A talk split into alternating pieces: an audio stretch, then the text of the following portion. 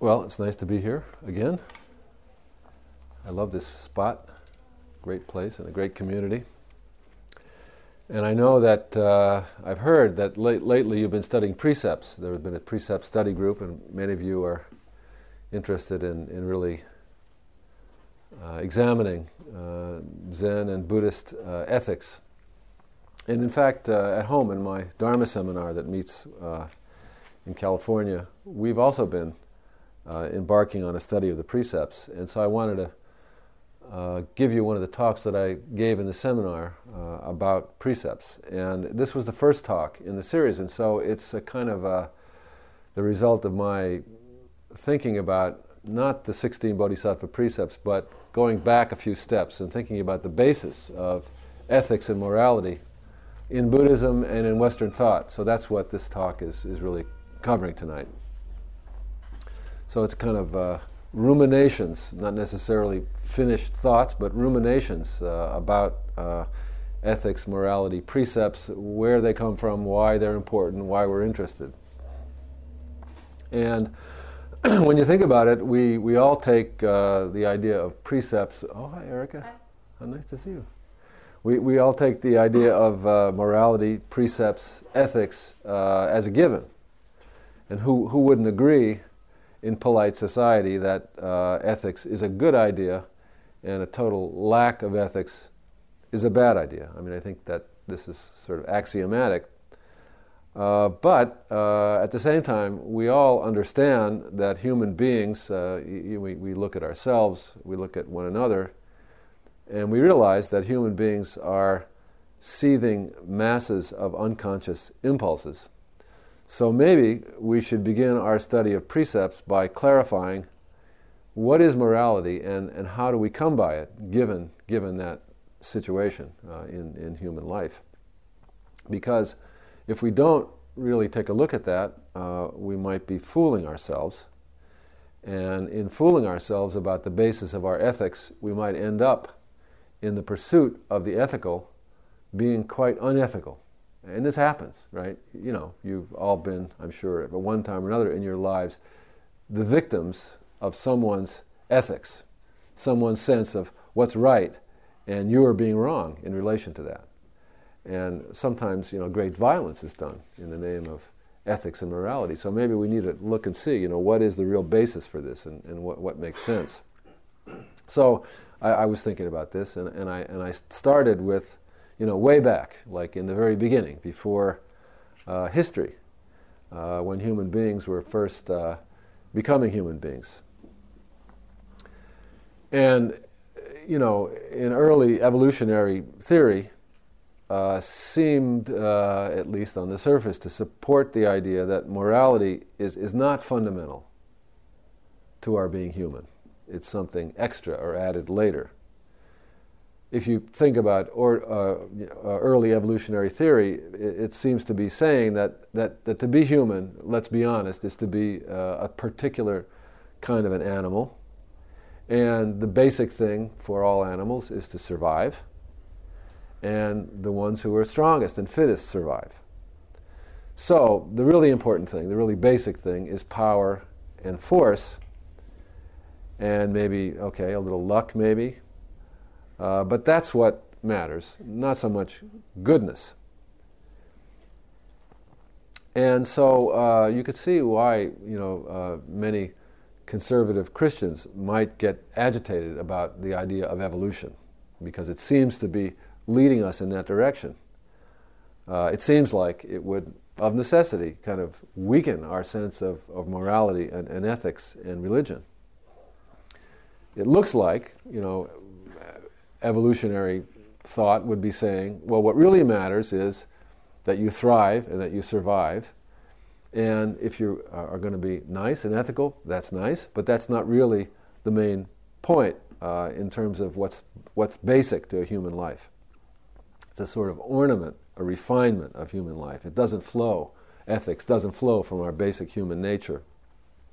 And you could even go a step further and say, well, you know, ethics is for weak people. Ethics is for people who don't have what it takes to kind of plunge forward and do what needs to be done to survive and thrive in this world.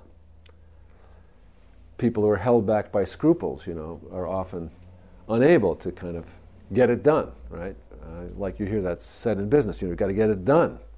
And uh, if you think too much or you're too refined in your ethics, maybe that stands in your way. So that, that would be kind of how you might look at things uh, if you followed a very simple minded uh, idea of uh, evolutionary theory. But uh, like everything else, evolutionary theory is also in a state of evolution. Uh, and so, in recent years, uh, studying evolutionary biology and social biology, people have begun to notice that, that morality, in other words, morality, if we say, is the ability to have empathy for others, cooperate with others, be altruistic, be helpful, be kind, that that human capacity might actually itself have a powerful evolutionary function. Maybe associations of human animals that know how to cooperate and communicate and work together are going to survive better than those who that the thing to do is duke it out with everybody. Maybe, in fact, that's not going to uh, be as successful as the ability to cooperate and uh, work together with others. So, what's at stake in these debates about evolution is important because the question is is morality, ethics, something that's natural to us, something that comes from the center of what we are? Or is it some sort of an imposition from the outside, some kind of constraint, some sort of unnatural constraint? And, and if it is that, then it's always going to be shaky, you know, because it's not coming from what we fundamentally are. So probably this is an unsolvable question, and probably it's a matter of it ends up to be a matter of belief. And belief, you know, has two sides. I mean, one side is belief as ideology, belief as imposition, and the other side, I think, more uh, coming from the side of our practice, where we're you know, sitting on the cushion with a great deal of honesty as to what's actually going on, we might develop a kind of belief which is not an ideology but more like a sense of certainty about this is what's going on with me. I know it because I, I see it uh, within me. So we, we, may, we may have either one of those two kinds of beliefs, and we may believe this or that about uh, morality, that it's basic to us, or that it's added from the outside. But anyway, whatever we believe and whatever kind of belief we have, we, we always have to admit that we could be wrong. Now, then the next thing you get to is our own uh, culture, our own religion, uh, and that means in the, in the cultural context we're all living in, in the Judeo Christianity, which in its broadest sense is one perspective. Now, there's a whole different idea of ethics in this context. A powerful belief arises, which, for the people who believed it, must have appeared not as an ideology, but as an inner certainty that a God created the world, and God rules the world, and God is either suggesting or probably more like demanding or requiring human goodness, morality. So, in a way, you know, with this perspective, it really doesn't make any difference whether morality is uh, natural or unnatural to us. In fact, in many ways, if you read the Bible, immorality itself seems to be pretty natural to us. I mean, Adam and Eve, from the beginning, naturally sin. And God seems to require that we transcend what's natural to us. That despite the fact that we have this tendency, you know, to sin, that we should be holy and we should be good. And this is going to be a struggle with our own inner nature. But it's a struggle that is not optional, it's a struggle that's required uh, for human beings. To make a long story short and, you know, make it oversimplify, you could say that in the Jew- on the Jewish side of this, um, we have to struggle. It's a struggle. On the Christian side of this, it's also a struggle, but not to worry, God will help us because God is more merciful, you know, in the Christian tradition. So God will help us, and, and we'll still have to struggle, but not as much. But in either case, it's a struggle. Morality is a struggle. And it's not so easy to believe in God. Uh, and we're going to have to work against the grain of our human tendency toward evil. And a lot is at stake because if we don't work against the grain of this, we're going to suffer a lot. Hell is awaiting us. It's a terrible situation, in hell. If you read your Dante, you know how, just how bad you know this is. But even if there isn't a place uh, called hell, and I think nowadays, you know, we've explored more places in the universe and we can't find any like location where this could be located.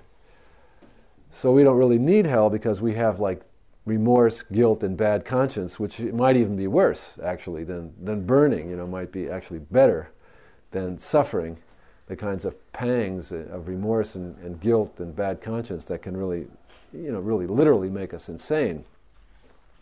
So this is the, I'm just saying, this is the sort of situation in our, we all have these cultural roots when we bring up the question of ethics and morality.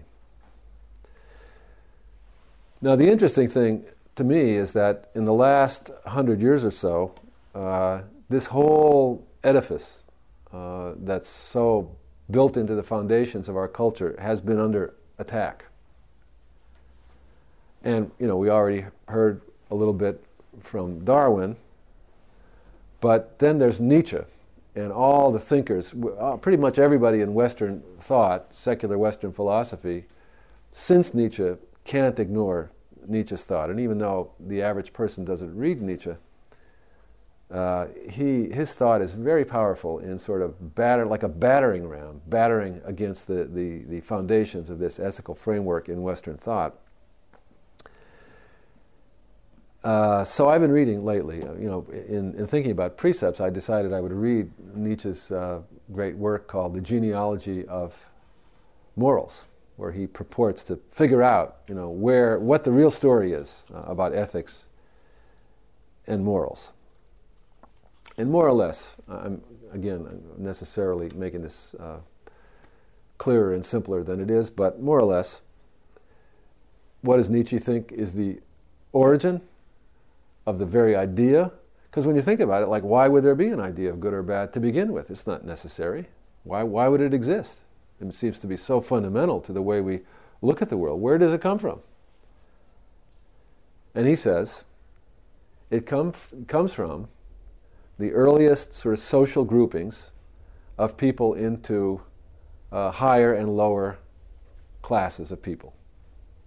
That's where the idea of good and evil comes, comes from. And he tells us that he's researched this in all human cultures and finds that everywhere the idea of the good is associated with noble, powerful, heroic persons who end up you know, being in charge and amassing wealth and power.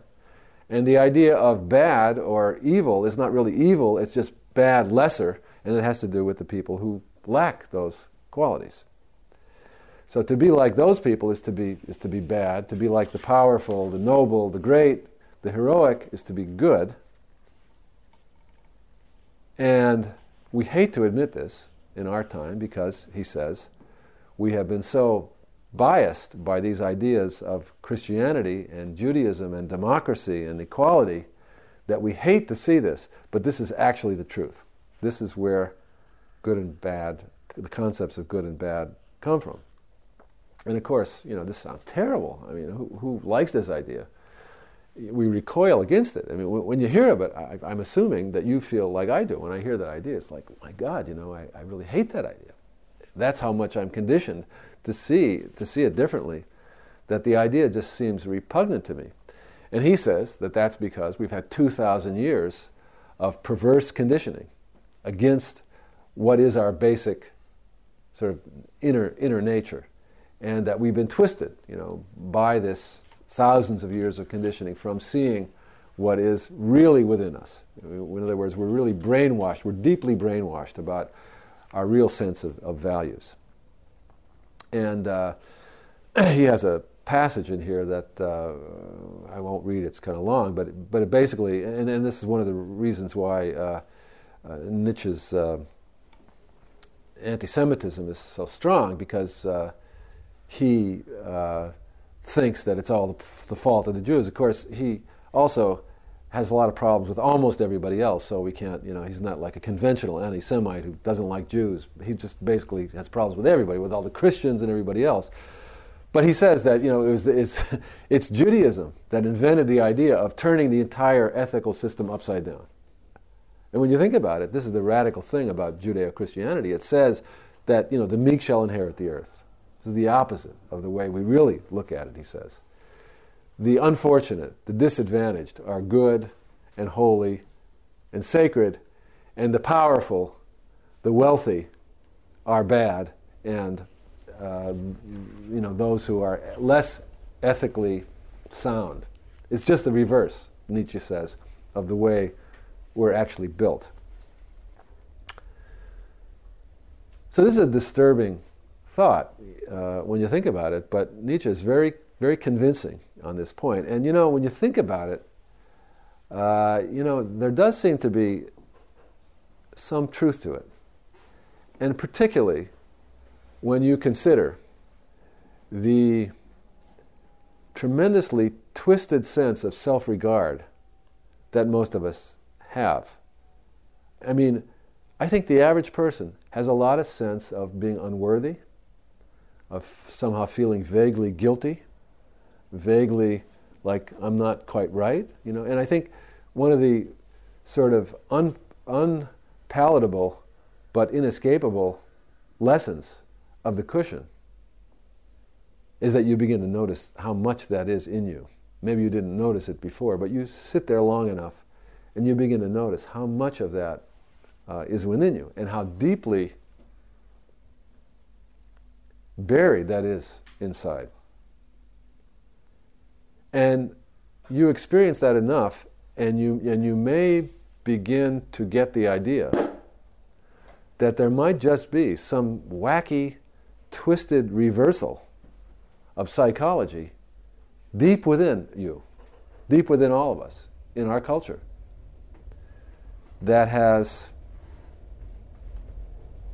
really damaged us as a culture, as a, as a civilization. I mean, this is really possible. And you begin to you begin to see that and you begin to think about the way we are with one another and the way that we relate to one another and the way we relate to ourselves. I mean, a sense of self respect and self love is not a common thing in our culture. It's not common among us, it's unusual. And mostly, we're, we're working real hard to try to get to some baseline of positive self regard. Why would that be?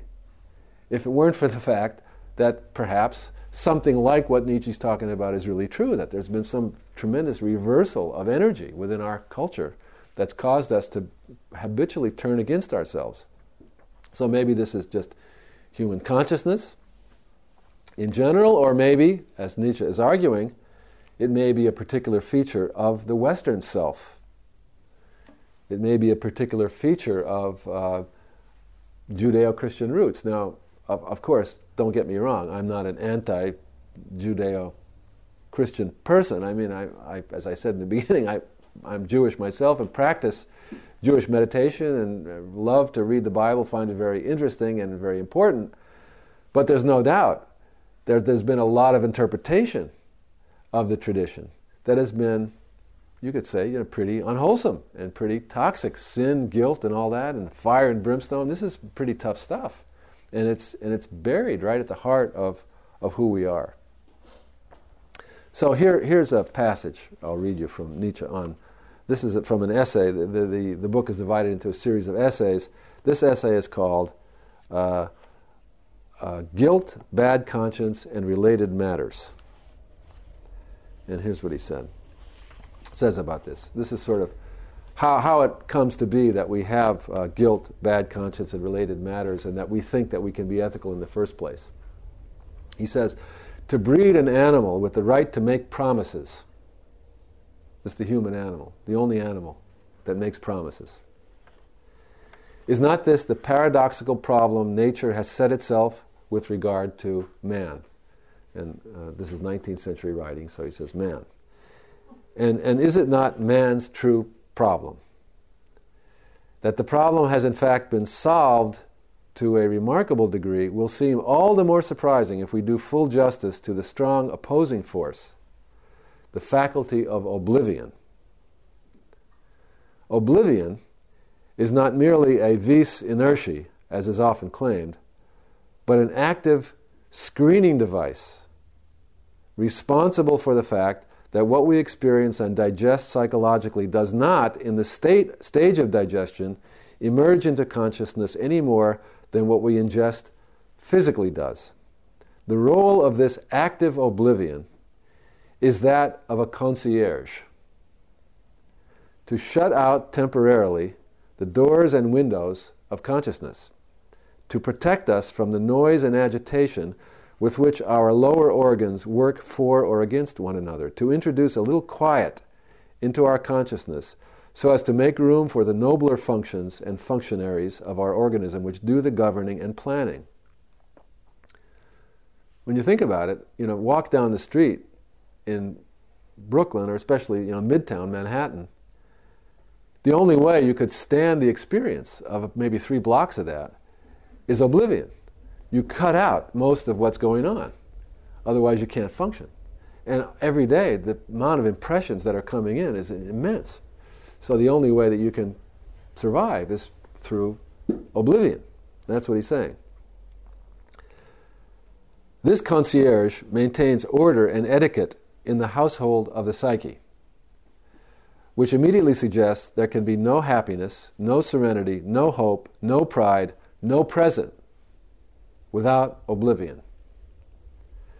A man in whom this screen is damaged and inoperative is like a dyspeptic bad stomach, you know. Not, not merely like one, he can't be done with anything.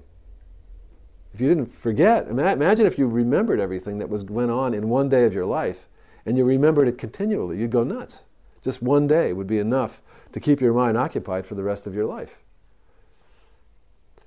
Now, now this naturally forgetful animal, for whom oblivion represents a power, a form of strong health, has created for itself an opposite power, that of remembering, by whose aid, in certain cases, oblivion may be suspended, specifically in cases where it is a question of promises. You make a promise, you have to remember the promise. If, you make, if I make a promise to you, and then after I make the promise, oblivion sets in, and I totally forget that I made the promise, it's not a promise. The only way I can do it is if I have selective memory. I remember the promise over time. But I do not, by this I do not mean a purely passive succumbing to past impressions, the indigestion of being unable to be done with a pledge once made, but rather an active not wishing to be done with it, a continuing to will what has once been willed, a veritable memory of the will, so that between the original determination and the actual performance of the thing willed, a whole world of new things, conditions, even volitional acts can be interposed without snapping the long chain of the will but how much all this presupposes. A man who wishes to dispose of his future in this manner must first have learned to separate necessary from accidental acts, to think causally, to see distant things as though they were near at hand, to distinguish means from ends. In short, he must have become not only calculating, but himself calculable, regular, even to his own perception, if he is to stand pledge for his own future as a guarantor does. So, what Nietzsche is arguing here is that our experience is so immense and so powerful that the only way that we can be ethical and keep promises is to reduce our experience to a manageable uh, proportion and reduce ourselves. So he's arguing that of necessity, morality and ethics is a kind of taming and reducing of what it means to be human.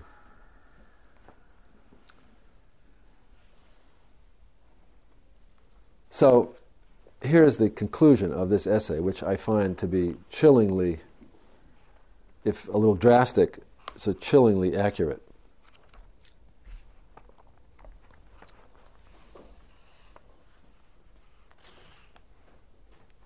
Man, with his need for self torture, his sublimated cruelty resulting from the cooping of his up of his animal nature within a polity, invented bad conscience in order to hurt himself after the blocking off of the more natural outlet of his cruelty.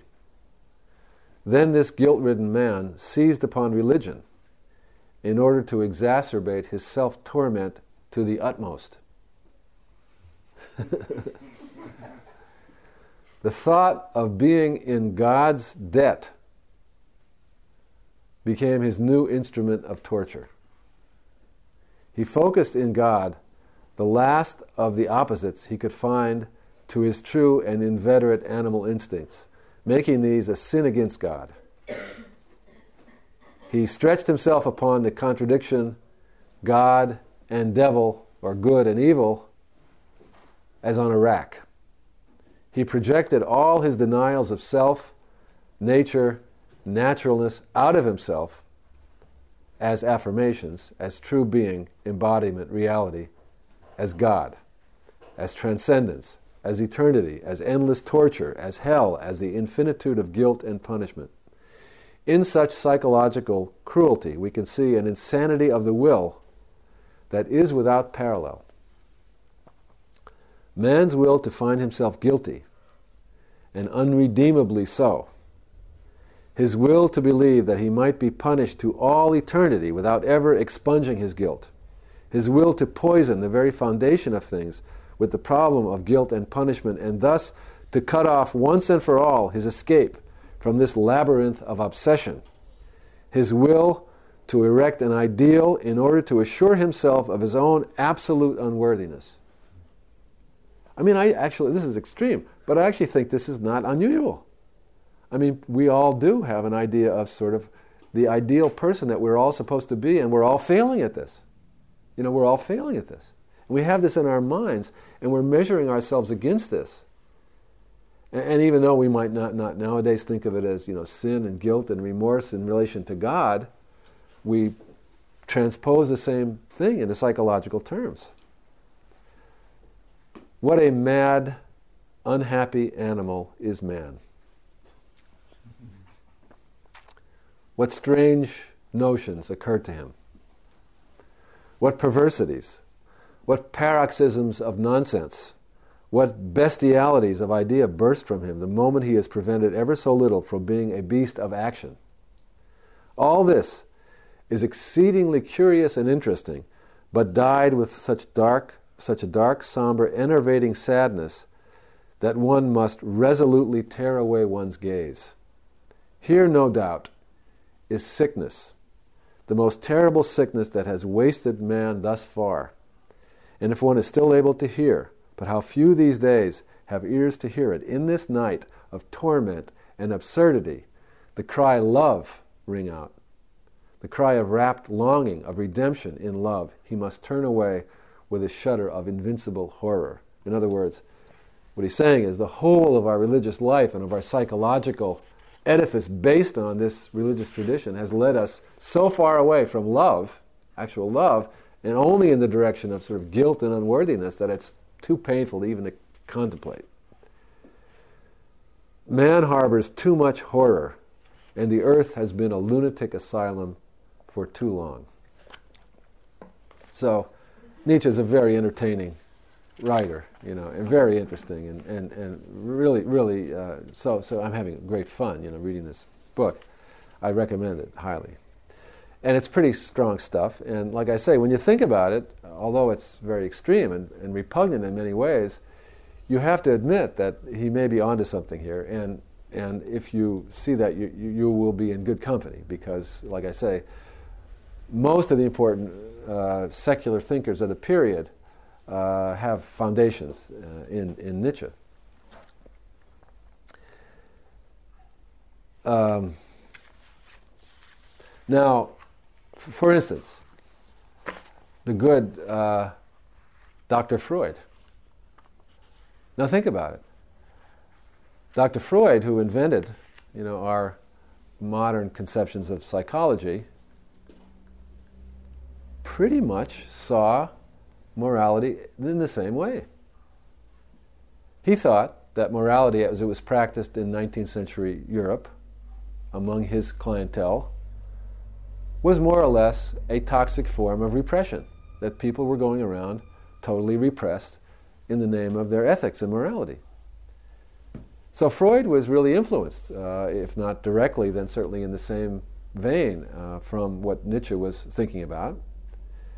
And he did see our unconscious as a seething cauldron of illicit urges that constantly needed, needed to be controlled by forces and other things more subtle than force. And the difference, the only difference is that while Nietzsche said, you know, we should celebrate this creative urge, even if it, you know, shades over into violence and, and you know, immorality, Freud was more of a conventional uh, person who saw the, the, need for society and so on. But he actually, in, in a way, ex- except for the conclusion, the, the whole methodology and the whole kind of view was pretty much the same, really. So there's Darwin, there's Freud, there's Nietzsche, and already, and these are like the you know most important thinkers of of the last century. And with the three of them, already the foundations of traditional Western morality are already like pretty weak. They're being whacked at pretty hard with these very persuasive thinkers.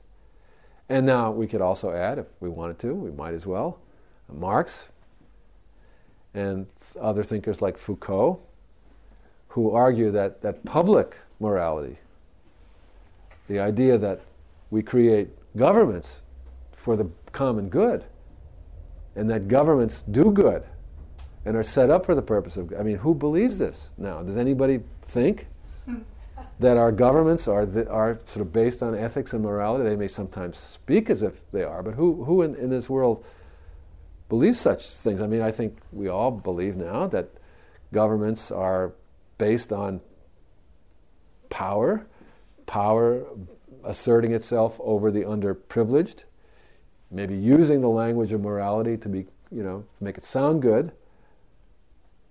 And, you know, I mean, I think we've been, many of us, uh, in, in, a bad mood for 20 or 30 years or more, you know, over, you know, especially lately. I mean, right at the moment, I think we have a, a, a wonderful president of the United States. I'm really enthusiastic about him, but before that, boy, you know, it was pretty tough to, to read the newspaper and to think about the actions of public actions of our governments, not only here but elsewhere.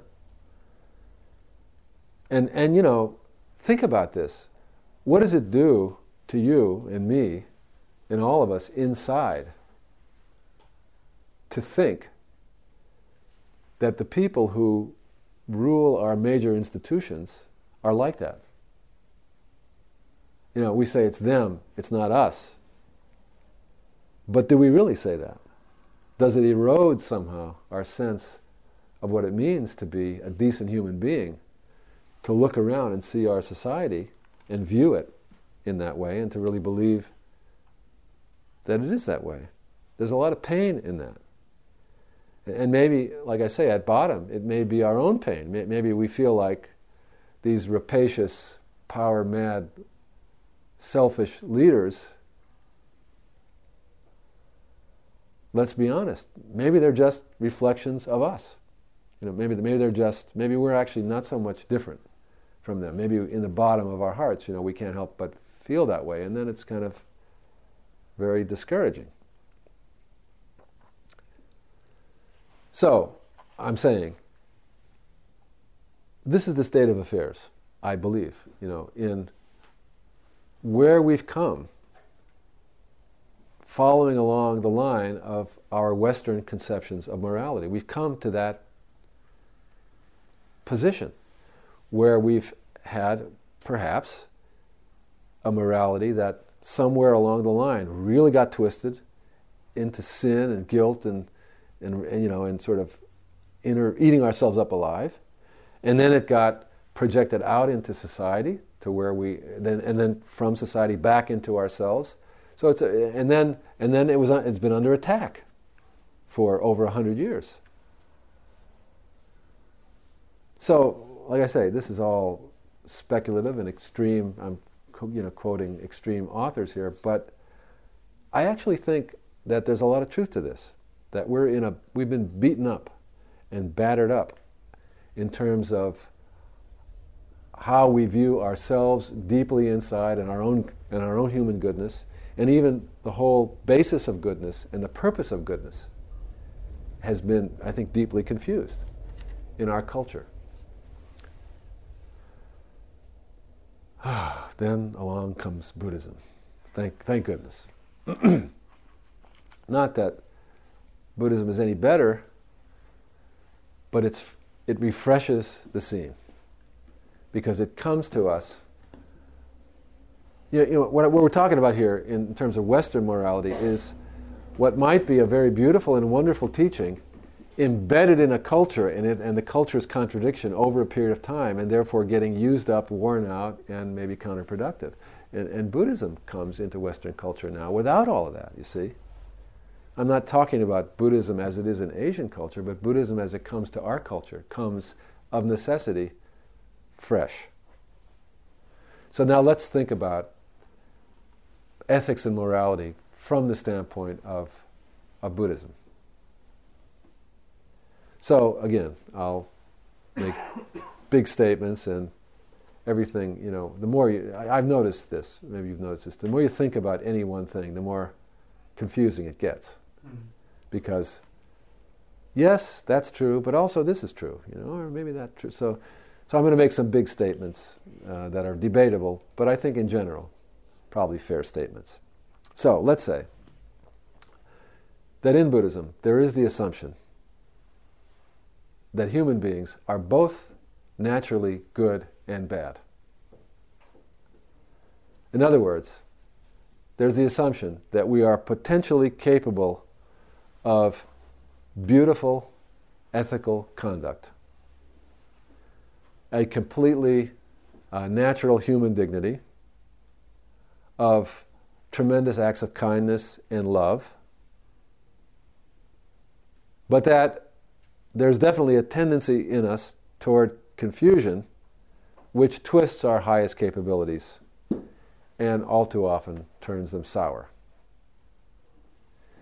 And one of my famous, uh, f- not famous, f- favorite um, uh, quotations from an early Buddhist sutra is there's a small sutra in one of the uh, collections of Pali Canon. And this uh, quotation is echoed in many of the Mahayana sutras. But in the Pali Canon, it's, it's, it says something like this The Buddha says to the disciples, This mind, or this heart, because it's the same word uh, in uh, Asian languages, this heart, O monks, is luminous, is luminous. Only it is defiled by adventitious defilements from outside. In this little passage, which is the beginning of the, about a one page little sutra, it's the germ of the whole Mahayana Buddhist idea of Buddha nature, or, or natural or inherent awakening. And what it's saying is that the nature of the heart, of the human being, of the soul, or however you want to look at it.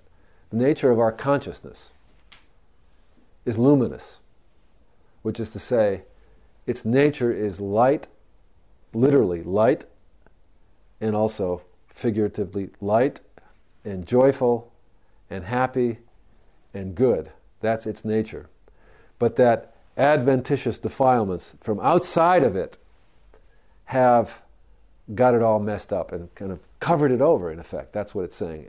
Things from the outside have come and covered it up so that its light may not be apparent, uh, even though it's there.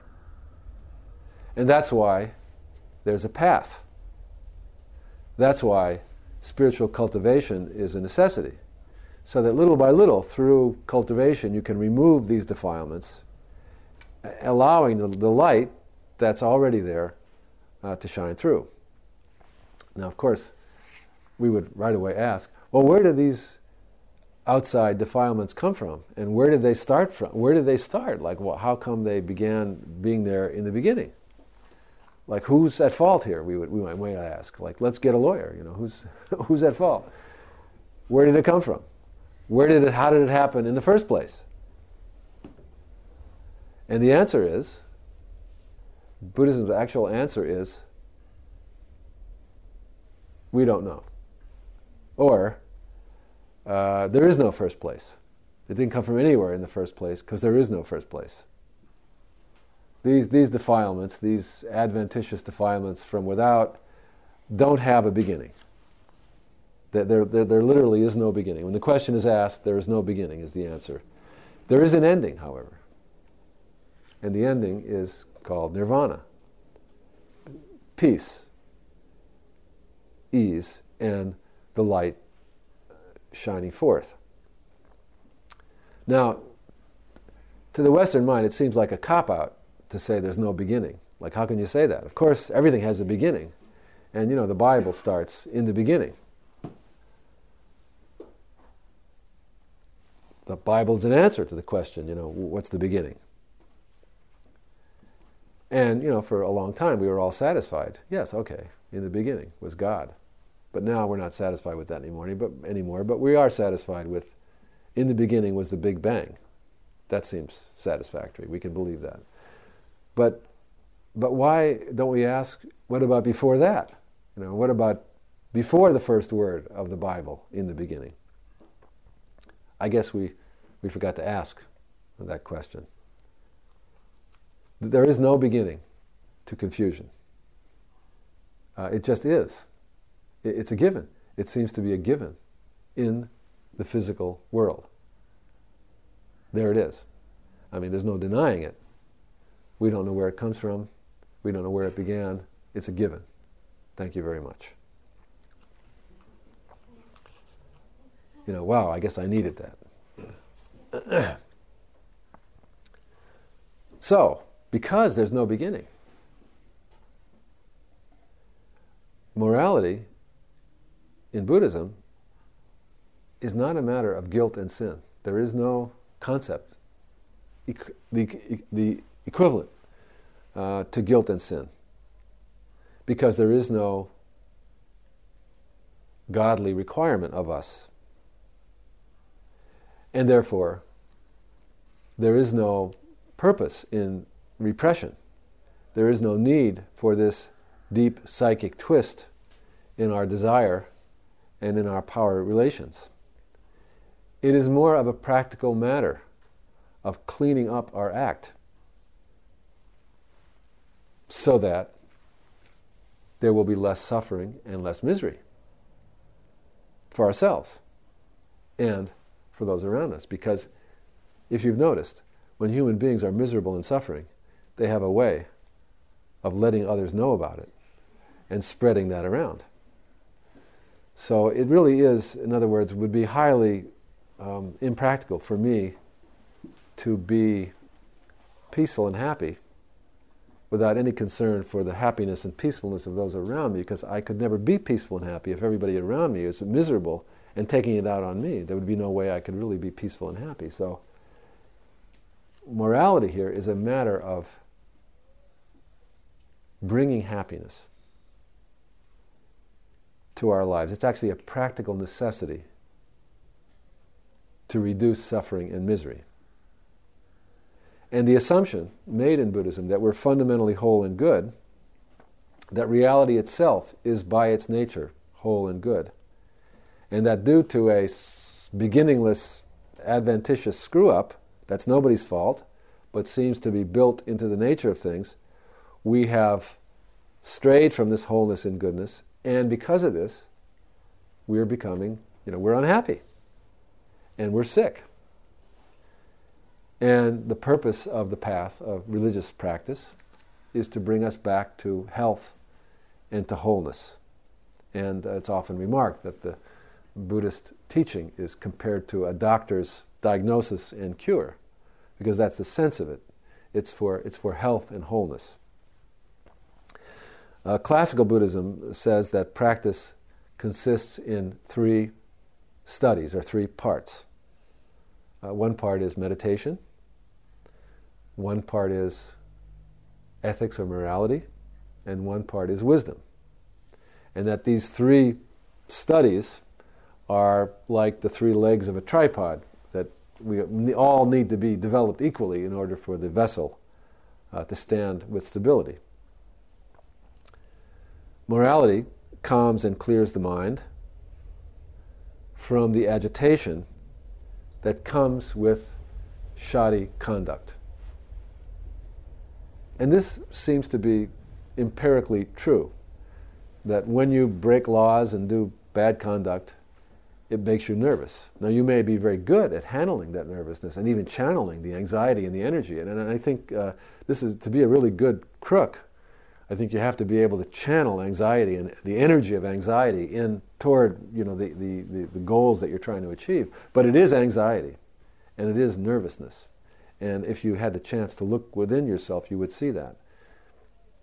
So that's why morality and ethical conduct is a sort of basis for meditation practice to calm and clear the mind. And then you can meditate, and meditation deepens and enriches a mind that has a baseline uh, of calmness and clarity.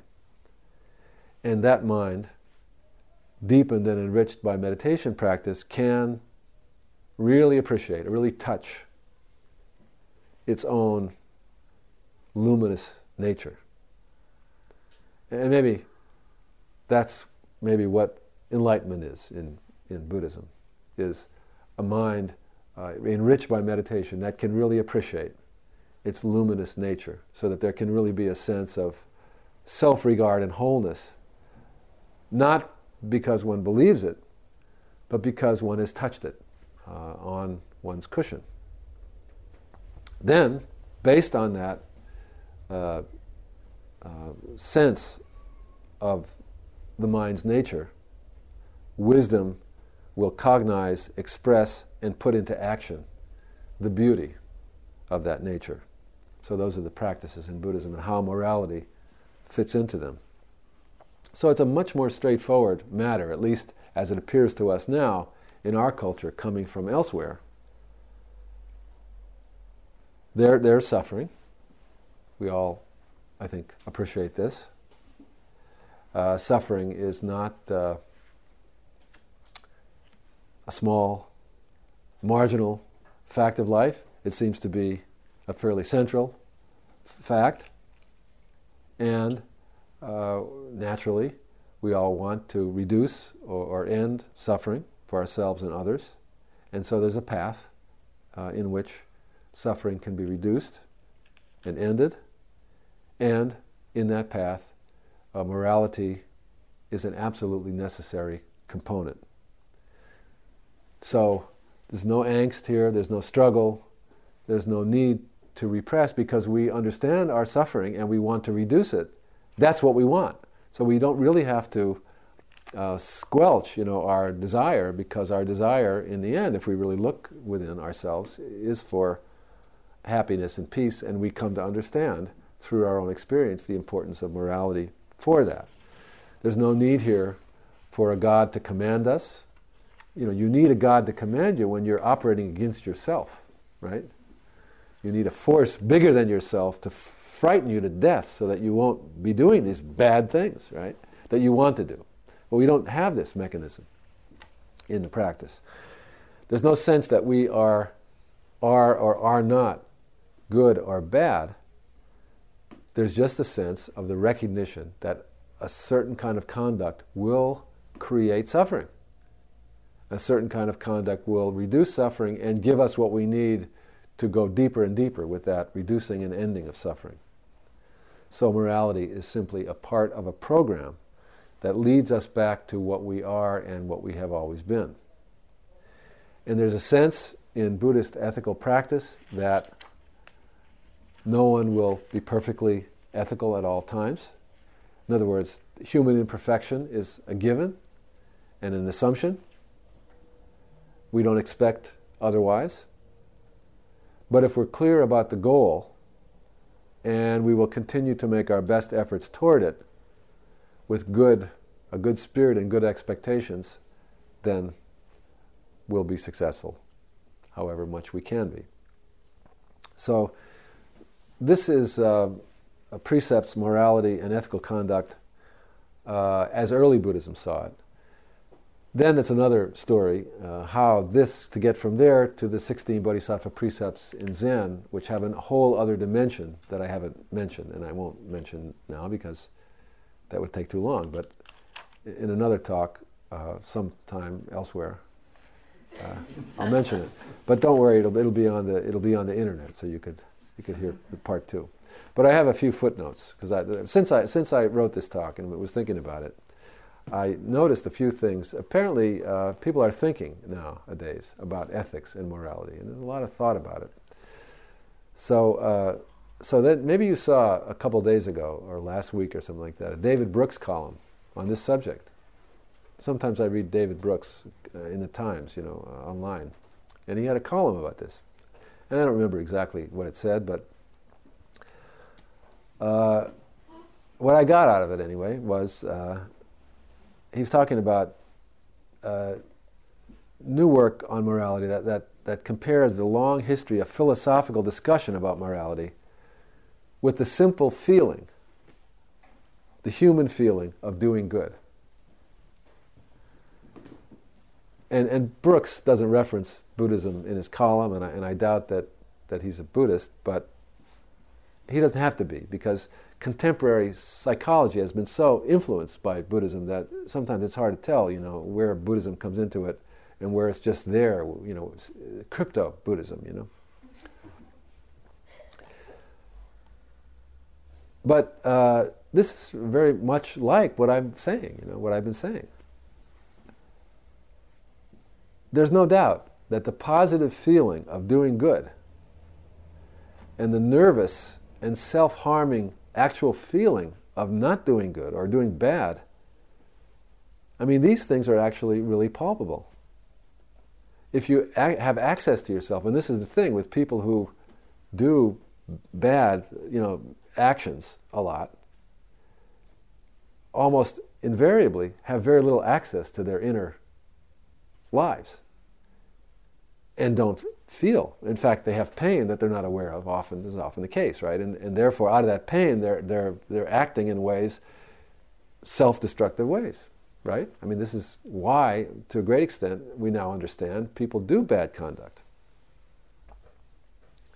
And, and, and this is reported over and over again by people who work in prisons.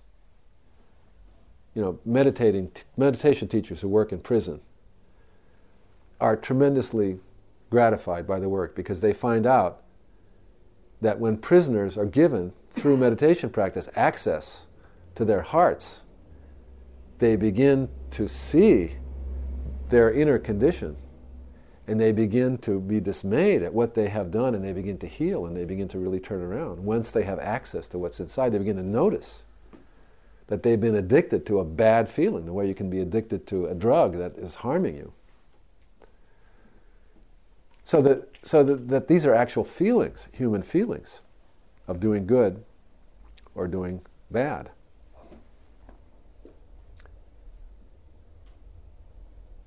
So, although uh, Nietzsche might have been wrong, uh, his whole thing about the will to power and so on, he really was expressing something that he felt and saw was accurate in the society around him the power of repression and the amount of force needed to overcome repression to really give us the permission to look inside and see what's really going on. So, anyway, you, you can look up that David Brooks column. I thought it was interesting. Also, last footnote, and I'm finished.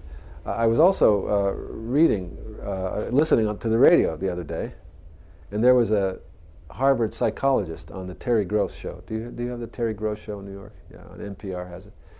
And uh, so there was a psychologist on there speaking about child rearing. And we just had a grandchild, so I'm interested in child rearing again after, after many years. What's that? I heard some of that. Yeah, yeah, you heard that, yeah.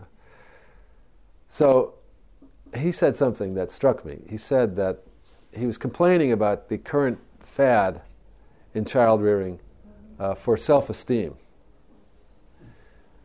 you know, that every child, he was saying that, you know, every child is constantly being praised and encouraged for everything that that child does. Like, you know, throw the ball far, great. Drop it, great. You know, whatever you do, praise should always be administered because a child needs uh, self esteem.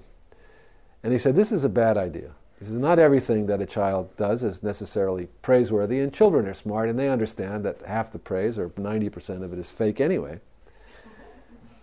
And you end up with less self esteem, you know, rather than more, when you think that the basis of self esteem is performance.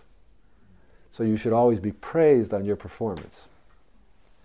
And he said, why not make virtue the basis of self esteem? Why not make virtue the basis of self? Because virtue, and he used the word virtue, which is a very old fashioned word that nobody ever uses anymore. But it really means the power, that literally means in, in, in English and in, in also other languages as well, it means the power that we feel inside when we do good, when, we, when, our, when, when our actions come from a center in which we feel doing good is who we are. And virtue is not a matter of performance or talent or acquired skill. It's a human capacity that everyone is capable of. And anybody can manifest virtue beautifully. Suppose that was the basis for self esteem rather than performance. So maybe we should be bringing the word virtue back into fashion.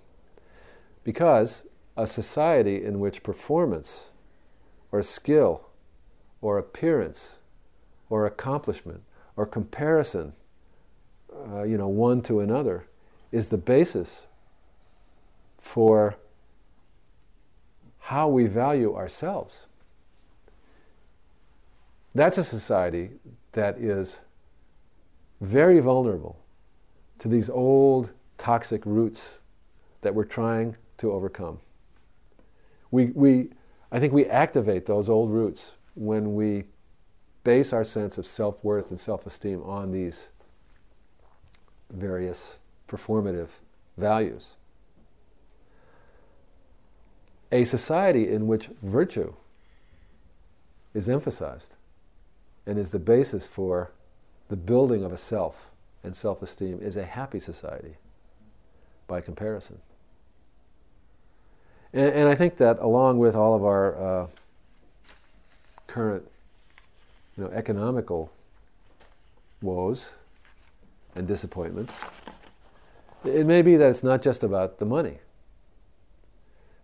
It may be that we've invested our whole sense of self and worth in all the things that all this activity represented. And now we're a little bit at a loss. What are, what are we going to do now? Well, maybe this is an answer to that. Maybe we need to shift the ground uh, for what we think it means to be a person, what we think it makes what, what we think makes a person valuable in this world to oneself uh, and to others. So, anyway, I wanted to uh, talk to you about that tonight. I've been thinking about it. And uh, while I didn't say it so much in my talk, I think it's, uh, I hope it's obvious to all of you that in our tradition, uh, the basis of all of this is not a belief system.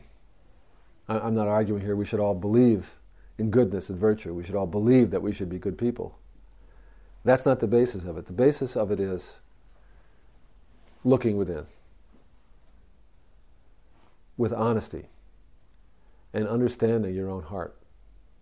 And that means uh, work on the cushion meditation practice. That's, I mean, there are different ways of approaching this, obviously, but in our tradition, that, that's the way that we approach it, with a minimum of um, of um, theology and ideology, and really privileging the experience that we have coming back over and over again, over time, with intensity, uh, to the cushion. And uh, so, if you if this makes sense to you, and you're thinking to yourself, I would like to sh- make some shift, you know, in the way that I am living my life and viewing my life. I think the most powerful thing you can do is establish a meditation practice. The purpose, I think, of a place like this is to support that practice, but most of us, in reality, probably do it at home regularly because maybe it's in New York, every place is very hard to get to. I found this out, you know. you want to go anywhere, it's like very hard. So it's probably hard to come here, you know. So you, you can't come, you know, every day, twice a day or something like that, but you can come with some regularity and you can also uh, meditate at home. And meditation practice exists in a context, so there's some, some teaching, some community, some encouragement, because it's not just like a scientific thing, like a pill, take this, call me in the morning it's a culture. Anyway, that's the basis of it in, in Zen practice. So, the end. That's all.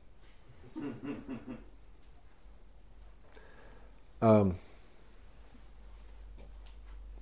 I think that we don't have too much time left. So, how about if we take just 10 or 15 minutes in case anybody has any uh, comments or questions. Uh, and I'll try next time I come to have shorter, simpler talks. Thank you for listening to this podcast offered by the Brooklyn Zen Center. Our programs are given free of charge and made possible by the donations we receive. For more information on supporting Brooklyn Zen Center, please visit the giving section of brooklynzen.org.